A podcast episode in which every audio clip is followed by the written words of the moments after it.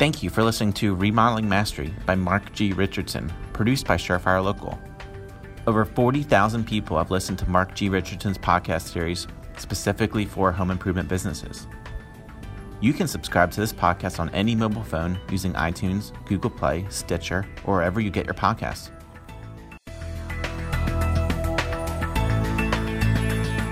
Hi, I'm Mark Richardson, and welcome to Remodeling Mastery.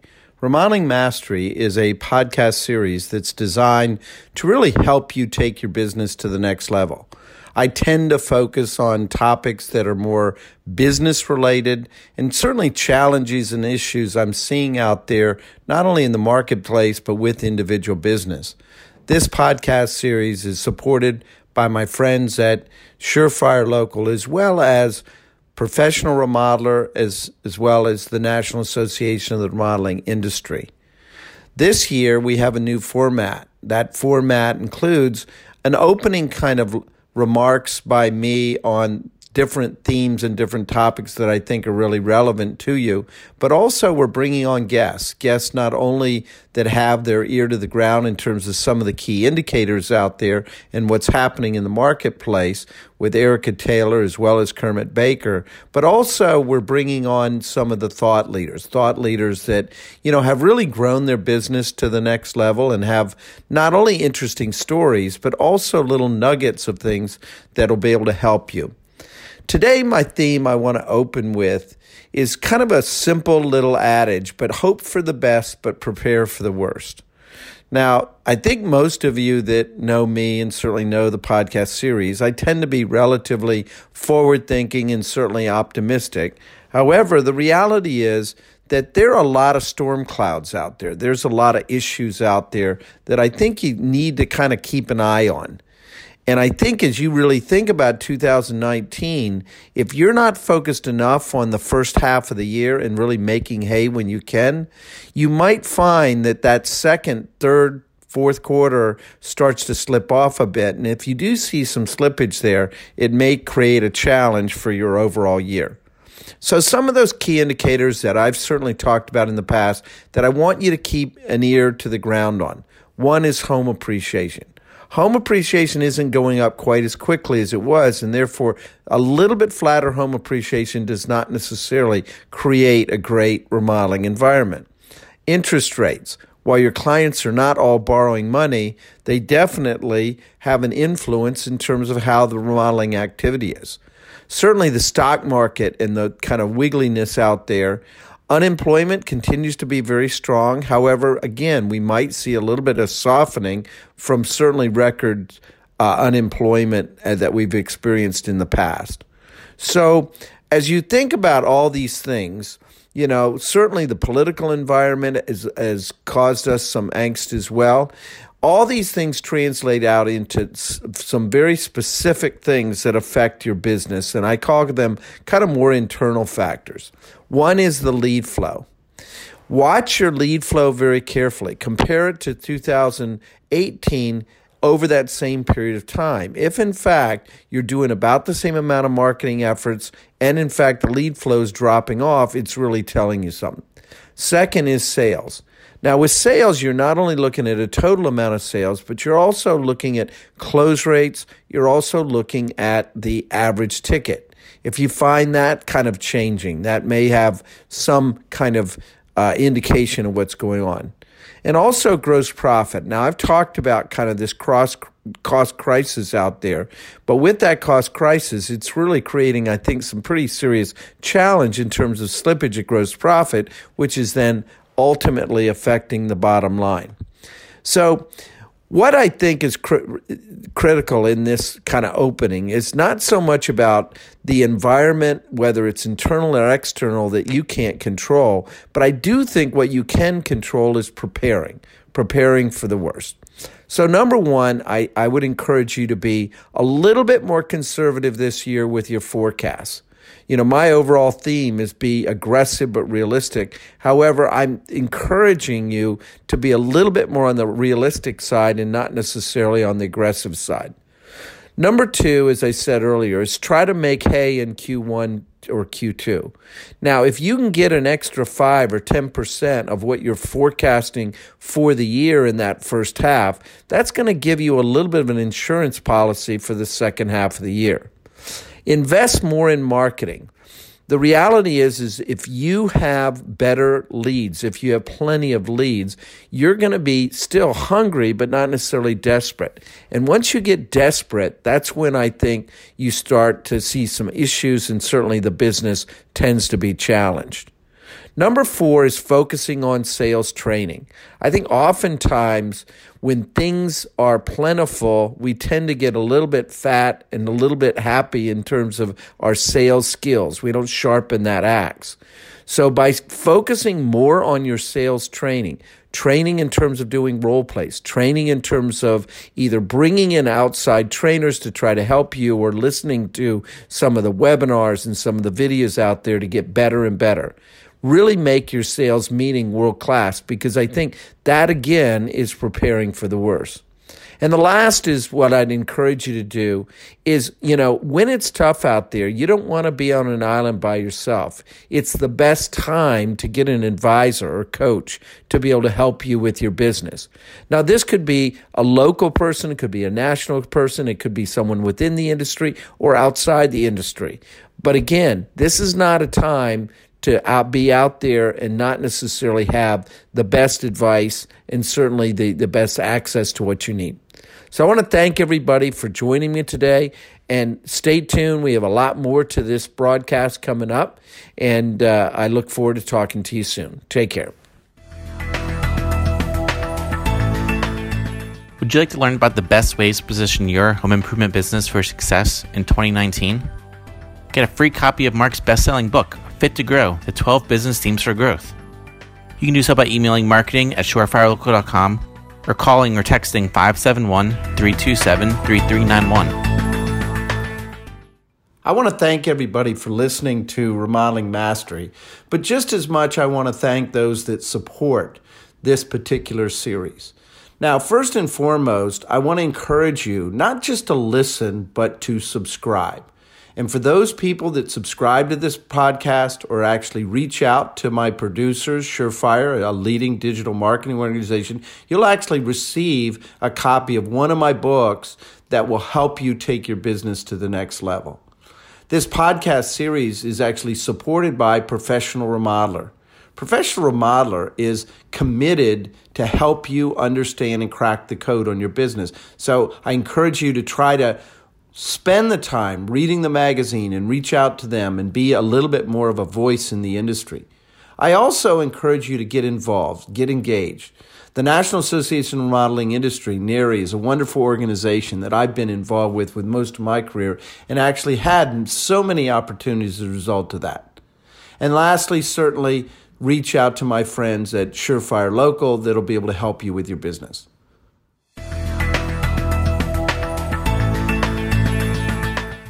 So, welcome back to Remodeling Mastery. And with me today is a uh, very special guest and friend, Erica Taylor, who is the Director of Content with Professional Remodeler. Certainly a great supporter, but also a resource, I think, for you to take your business to the next level.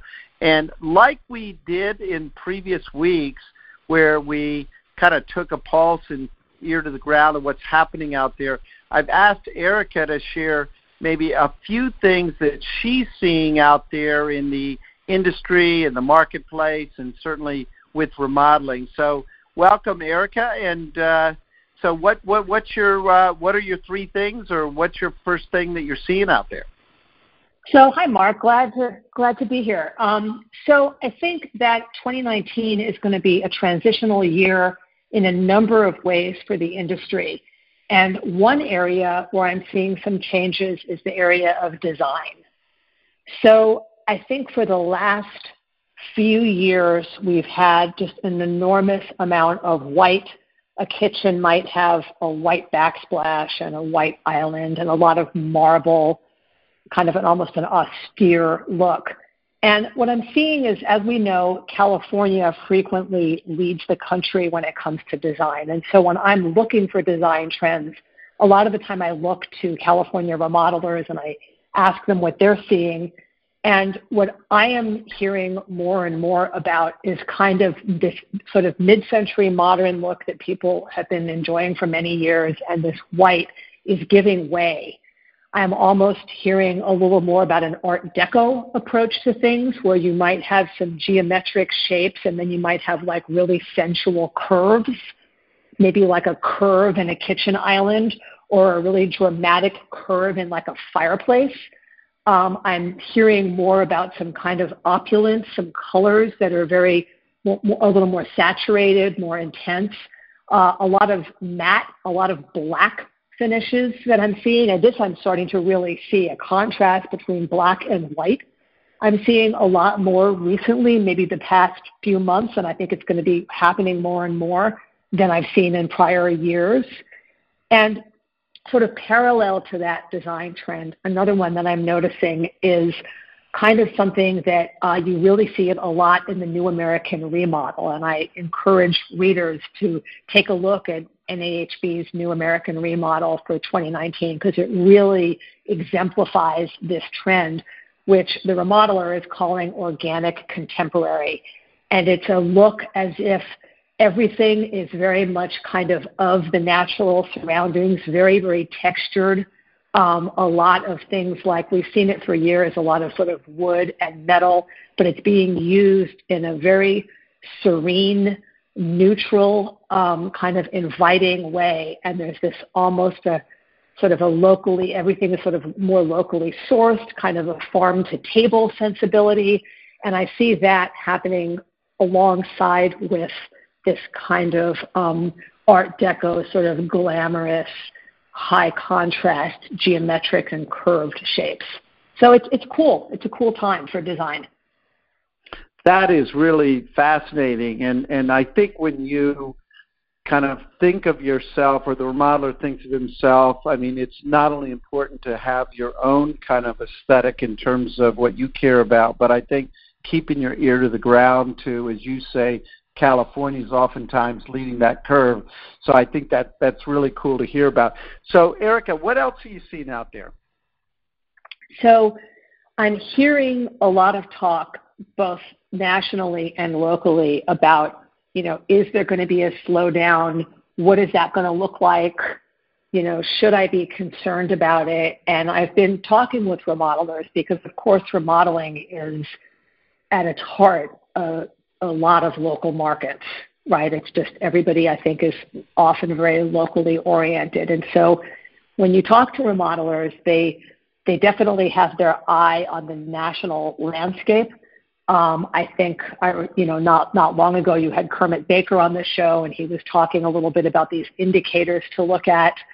Um, and I think everybody is kind of keeping their eye out, but I'm still seeing companies investing in their businesses. Some of those investments are large, like maybe a new showroom or a new office and that's something that's been in the planning stages for many years, so it's not as much of an indicator as how remodelers are feeling about a potential slowdown, but it's notable to see that those investments are happening. But some of these investments are smaller, maybe a new piece of technology, a new platform, some new equipment. And I'm seeing that as well. I'm seeing that remodelers are putting money back into their businesses. And I'm also hearing anecdotally that project sizes are not getting smaller, which is uh, the smaller project sizes is often an indicator of a slowdown coming. And I'm hearing remodelers say that that's not the case. So, you know, fingers crossed that, that um, we don't see much more of a slowdown than what Harvard is predicting, which is they're predicting 5.2% growth nationally, which is kind of in line with historical averages it's a little slower, but it's it's certainly in line with what we've seen. It's decent growth. So that's and I, I would also concur with a lot of the kind of a little bit more the uh, uh, not only the optimistic kind of thinking moving forward, but I also think kind of uh, consistent with what certainly Kermit was talking about as well that you know, I think you can really hope for the best, continue to invest, but you also need to kind of prepare yourself, you know, know at least what's that contingency plan if in fact things got, do change. So so uh, really good to hear. I think some of those insights. So Erica, do you have anything else that you're uh, you're seeing or feeling out there? I, I do actually. There's um, an interesting trend I'm noticing with the labor market, which is uh, something that I'm seeing increase. It's a trend that's been going on for a while, but I'm seeing it increase rather dramatically, and I predict that it'll get even stronger for 2019, which is that, of course, we have, as an industry, making Herculean efforts to bring people into the industry. I see individual remodelers doing it. I see associations doing it, private businesses. All of us want more people to join the industry. But there's also this incredible emphasis that's growing on increasing efficiencies on the job site to make up for the fact that it's hard to bring new people in and using products and services that are designed to cut labor in one way or another. Whether that means something that you maybe you used to fabricate on the job site you no longer do, or that fabrication is much less, or maybe that means um, something that allows you to have lower skilled workers because this product or this service takes the place of having that skill. So that's a trend I'm seeing really grow. And alongside that trend, I'm seeing a lot more remodelers pay increasing attention to their workplace culture in an effort to reduce turnover and keep the people that they have and protect the, the, the workforce that they have working for them. And I think those are both fantastic trends. One's an example of innovation, and one's an example of responding to a challenge in the market. And it makes it makes it makes me feel very optimistic to see it. Well, I think those are very, very not only insightful but important. And Eric, I want to thank you for uh, joining Remodeling Mastery today. And uh, again, for those of you that you know, certainly want to read the, the magazine, you can reach out to Pro Remodeler and certainly have access to uh, Erica Taylor and many of the insights and certainly the things that are out there. Or you can also contact her because it's also great to uh, you know reach back and certainly give her your pulse and feedback of what you're what you're seeing out there. So thank you, uh, Erica, and uh, we'll speak again real soon. Oh, my pleasure. Thank you for having me.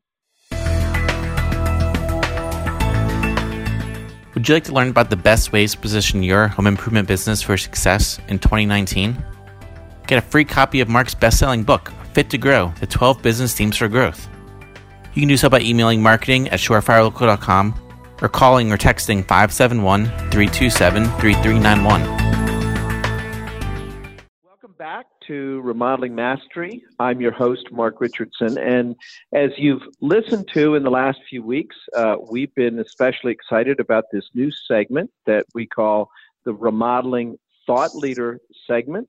Uh, we have a series of folks that, unfortunately, it's kind of a handful of folks in the United States that really what I would consider are thought leaders. They're people that not only have really paid the dues and figured it out, but they're also making it happen today. But just as importantly, they're looking out to the future. And that future, I think, while maybe a little bit sketchy for some, I think it's very exciting for others. So I want to welcome my guest today. His name is Larry Weinberg. Larry is one of the founders of one of the largest and certainly best known design build remodeling groups in the United States out of the Washington, D.C. area, BOWA. Uh, they have literally started the business, like many of you, uh, with his partner Josh Baker as a very small business and grown it to about a 30 to 40 million dollar business in the Washington D.C. area. So I, I want to welcome Larry and thank you for uh, joining me this morning. Thanks for having me, Mark. Uh, it's a pleasure to be here. Great. So let's let's begin with uh, you know something that might be a little bit light, but I think it's important, uh, and that is the name BOWA. Uh, I think you know I've always thought, oh, that's such a clever name, but there's actually, as you shared with me many years ago, uh, a history to the name that doesn't necessarily relate to you know kind of a family name, but it does relate right. to kind of who you and your partner are. Yeah, well, and there's been some confusion because you know my name is Larry, and there is a famous Larry Bowa who is a shortstop uh, for uh, the Phillies, and uh, especially people in Philadelphia uh, think there's a relation there, and people have called me Mr. Bowa and Larry Bowa, thinking uh, that there's some relationship, but there is none whatsoever. Um, there were there were three of us um, when we started: uh, Josh Baker, Bob Odemark, Larry Weinberg. Uh, we went to the state corporation commission. There was already a Bow Builders or something like that, so we needed to make it Baker, Odemark, Weinberg, and Associates, um, which sounded more like uh, you know an accounting firm than a building firm. So that's why it we became named uh, known as BOWA, uh, just shortening uh, our last names and associates. Uh, pretty pretty simple. We were BOWA well, builders simple, for a while. But it, it, it's actually a wonderful uh, kind of happenstance in that I think it's created, you know, a really nice kind of thumbprint of a, of a brand. And, yeah. and, and I, I, I think while some things, you know, just happen for different reasons, it, it's, it's certainly interesting. But, you know, you talk to us a little bit, Larry, about how you got into the remodeling business because, you know, I think many, you know, get in as a result of, you know, sort of passion for sticks and bricks and being craftsmen, but you you kind of came at this from a little bit different angle. Right. Yeah. Um, uh, so just briefly, I, I, mentioned before I get to that, we were BOWA builders for a long time, um, and uh, as we developed the design build uh, practice, we found that being called builders uh, was holding us back because a lot of people would assume, well, let me just hire an architect and then I'll call BOWA builders. Um, so that's why we shortened it to BOWA uh, uh, when that was becoming more of a liability than uh, a describer. Um, so just an, uh, a little interesting fact. In terms of yeah. you know, how, how we got into this, um, uh, you know, we didn't get into this business as sort of, you know, a family of builders or carpenters or tradesmen. We really um, were businessmen first. Uh, my background, I went to the McIntire School of Commerce at UVA. So I was, uh, business was my passion. Uh, and uh, Josh and I uh, were friends at UVA and talked about starting a business together back in college. Uh, and it was sort of a matter of doing some due diligence and looking at some different ideas. I had uh, I had construction jobs uh, over the summer. Uh, a lot of times I was a wrestler in high school and college, and uh, our, my coach in high school especially used to get us construction jobs just to keep us fit over the summer. So I had a little bit of experience in the industry, um, but we looked at uh, a few different uh, industries and ended up partnering with Bob Odemark, who had a small home improvement uh, business, uh, and the three of us got together and said, "Let's uh, let's go into building." Uh, building and real estate development was our first uh, brainchild. Excellent. So, you know, you obviously came at this from a different angle, which I think is not only been extremely uh, fruitful for you guys, but maybe you can share I think uh, having that business perspective rather than the sticks and bricks perspective, what what has it given you to help you guys grow and be successful? Uh, yeah, it's been it's been amazingly uh, helpful. Um, I mean, especially in the early days, uh, you know, back in the late '80s, um, there was uh, not as high a level of professionalism in the remodeling industry as there is today. So um, it, it, was it was easy to differentiate ourselves just just by being more professional. Um, but but more than that, um, I mean, I, have met a lot of remodelers, um, some that have been successful, some that have struggled uh, over the years, and uh, it's interesting. It's it's often the business aspects that um, that hold people back. You know, I, people who are great builders and and and you know know are good with clients and are good client advocates, but can't manage the cash flow or um, being able to consistently make a profit every year. Which uh, you know we we talk about profits as being uh, as important for our clients and our employees. It's you know I, I call it the three-legged stool. You need to um, you need to be a great client advocate and deliver value. You need to be a great place to work, you know, so that you can uh, attract the, the best and brightest. And you need to be able to generate consistent profits in you know good times and bad. And if any leg of that stool uh, is weak, you're going to topple over. So you know that business side is uh, you know is where is where I came from. I worked for Arthur Andersen for a year before starting this business, so it's been helpful in that sense. And and the the one area that a lot of um, good tradesmen and people trying to start remodeling uh, businesses struggle in was was our strength from the beginning. Well, you know, you bring up, a, I think, and I love your three legged stool and encourage the listeners to really take inventory uh, with their own business in terms of the client advocate, the the place to work, and then the, the health of the profitability is is those kind of three key filters. Uh, talk to me a little bit about how you are consistent. One of the things that uh, I know, and kind of touching and working with a lot of different really, really good remodeling firms, but also ones that struggle. One of the fundamental differences is in that word consistency or predictability. And uh, what are some of those either insights or tips that you have to become more consistent from a profitability point of view?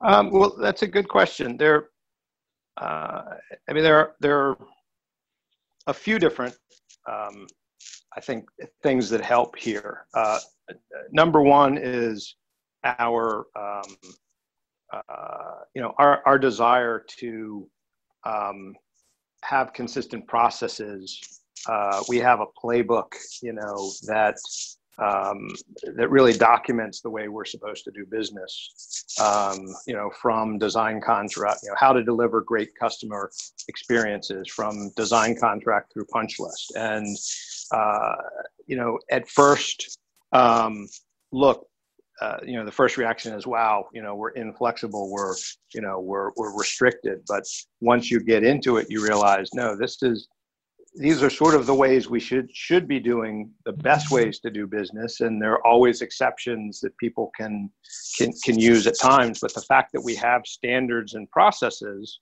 um, you know instead of every new employee you know having to learn from experience and when i say learn from experience i've learned from experience um, by making a lot of mistakes. That's how you learn right. from experience. So uh, what what we try and do is is somehow you know get that learning to happen without all the mistakes. And that's what you know our playbook is meant. So playbook is is one way we do it. Um, uh, our core values um, which sort of pervade uh, the culture here um, one of them is con- continual self-improvement. So we're always um, doing job reviews to you know what went right what went wrong. Um, you know that continual improvement is a is another way that we we try to you know provide a great experience consistently across the board. So those are a couple of ideas. Yeah no and i i think that that that's excellent. And you know you mentioned about mistakes and you know i i'm a big believer as i'm you know listening and, and certainly talking to folks is i I, I say, you know, if you could just avoid some of those mistakes, if you could just strike out less times, then your batting average and your success goes up. As you kind of look in the mirror with obviously, you know, decades of experience at this point, what are some of those kind of bigger mistakes or mistakes as you reflected back? You know, great lesson learned, but boy, it, it was a big pothole I stepped in.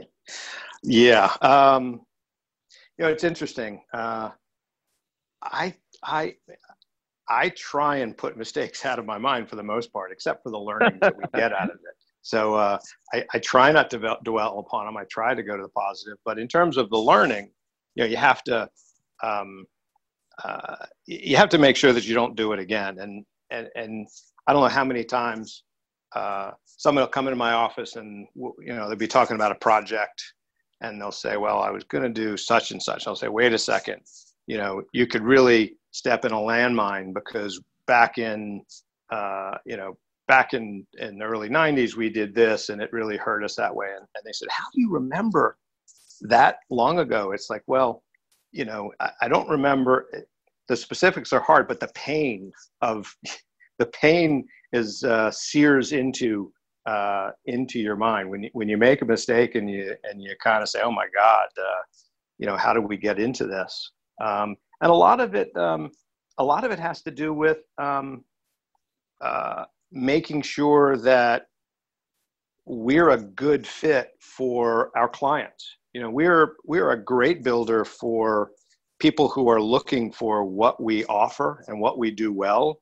But you know, one one of the bigger mistakes or uh, recurring mistakes that we try to avoid is when we um, uh, when we start doing, you know, going down a road with a client that um, either doesn't sort of want a client advocate or doesn't feel like they, you know, need somebody like BOWA.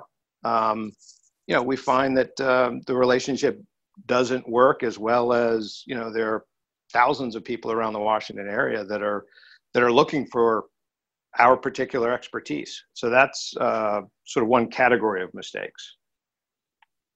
You know, it's interesting you brought in kind of that visit in your office and discussing a situation. One of the more common ones I see that I, I think knowing you and knowing you all you do especially well is it's very common for remodelers to often kind of what I call whale hunt. And their average ticket or average price project might be a hundred or two hundred thousand dollar project. And all of a sudden here comes the whale that is you know, the $800,000 project that they're just salivating over and they're so excited and so excited. And of course, I try to discourage them from, you know, necessarily diving in and getting a whale on the line because it may sink the ship.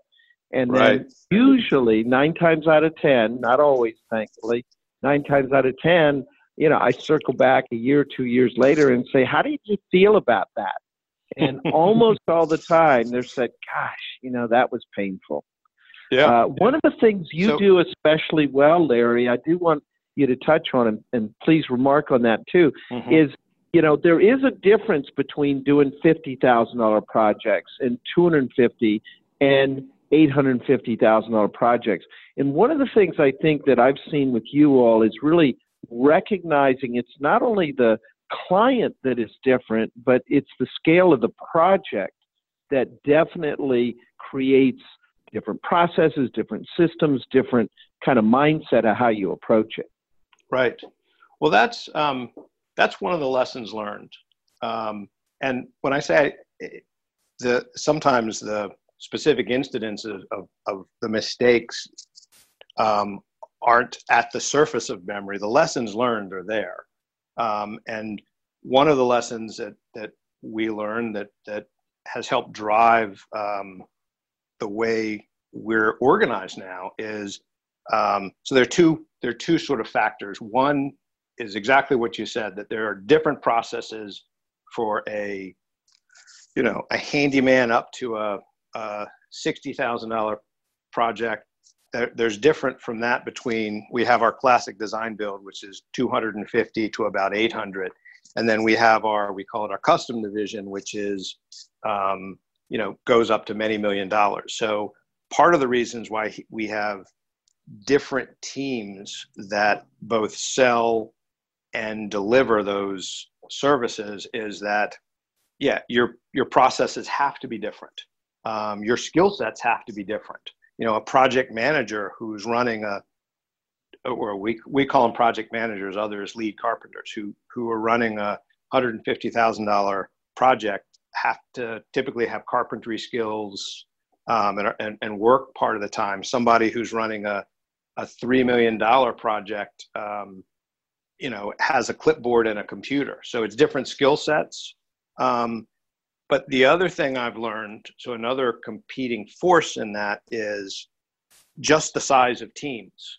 Um, you, you get to a critical mass where you know you're growing a group of people and then the working relationships get so much so complex because you're working with multiple designers and multiple production people and uh, you're not as efficient as you know an ideal team size that's smaller. So the way we grow is you know we'll grow a team or division you know our classic design or our custom and when it gets to a, a point that it's unwieldy we'll um, uh, we'll sort of prune off a product, which we're now doing with our condo division, and then grow that as a team rather than have uh, a bigger team that does multiple prod products because you know it gets more complex and the and the processes get more broad and you you end up not being as good at any of the individual products um, when you're trying to do multiple things uh, I, I, don't know if that was confusing. Does that make sense? The, the, no, it does make sense, and I think it relates to a kind of a, a another comment or question, and that is one of the more common things that I get uh, questions from folks all the time is, you know, they might be a million dollars, they might be two million. How do I get to five? How do I get to ten? How do I get to twenty million? Obviously, what you and certainly your team and your partners have have done is you've kind of moved through those altitudes of these different levels up into you know 30 40 million dollars in terms of activity. Any advice that you would have as people kind of move through these passages of these different scales of business not just in terms of the project and the project team sizes but also kind of wearing the business hat Uh, yeah, that's a great question, and there's there's a lot to it. Um, uh, I, I, think if I were to boil it down, that I mean, the, the first thing I would suggest is is that growth should be planned and not um, happenstance, because kind of as you described uh, earlier, sometimes you know growth can come. Hey, I've got you know. I, I can do this big project or that or a little bit of commercial or a little whatever there's there's sort of that that you know that shiny ring over here that we grab to that we're we're not we're not really prepared for that. I mean to to have a growth plan um, and to uh, always uh, start thinking about your infrastructure in in stages. Like you know if if you're a a, million dollar company and you want to be a five million dollar company um, it's a different company. It's a different you know you you go from having a few people that wear a bunch of hats to you know maybe some more specialized people. Um, so actually thinking about where you want to be and what is going to be different in how your company looks and then you know starting on a path to get that infrastructure um, rather than uh, sort of growing and then realizing that you know well great i've I, have grown, but uh, but the wheels are coming off because I'm not prepared for it. So my my first suggestion would be great. to plan. Yeah, and that's that's great advice. And I think the more you know, you even think about it metaphorically that you know as you get bigger and bigger, you know, are those wheels? Is that infrastructure? Is that structure the building able able to kind of carry that load? So let's let's kind of move into the final leg of our conversation, Larry. And you know, one common question I get uh, or think about is, you know, I think a lot that are really yearning for more success and, and, and growth. You know, you know, in some cases, I think uh, they think, oh, well, that person was just in the right place at the right time, and other other times it's it's it's more about you know things that they do kind of very strategically and plan. And I think you've commented about this, but you know, how much of this is just, you know, again, luck versus just hard work? well, you know, the old adage is when when sales are up, uh, it's because your salespeople are really doing something right. But when sales are down, it's because of the economy. there you go. yeah. Now, so uh, a couple of quick comments. I mean, uh, there's another adage, you know, about the guy who's an overnight success. Uh, of course, he worked 20 years to become the overnight success. Um, and I kind of believe in that more than anything. And in fact, uh, Jim Collins, in one of his books, it might be, it might be great by choice. You know, uh, he's uh, he's written so many. Um, did a statistical analysis of luck, um, and uh, even showed you know the the companies that um, everybody says well they're at the right place at the right time. Um, he he did analysis of other competitors in their space that were you know potentially in the in the exact same place at the same time um, and didn't benefit from a good luck event or didn't um, go out of business from a bad luck event and he basically proved that you know good luck and bad luck happens to everyone. It's how you're prepared for it and how you react to it that uh, um, that makes the difference.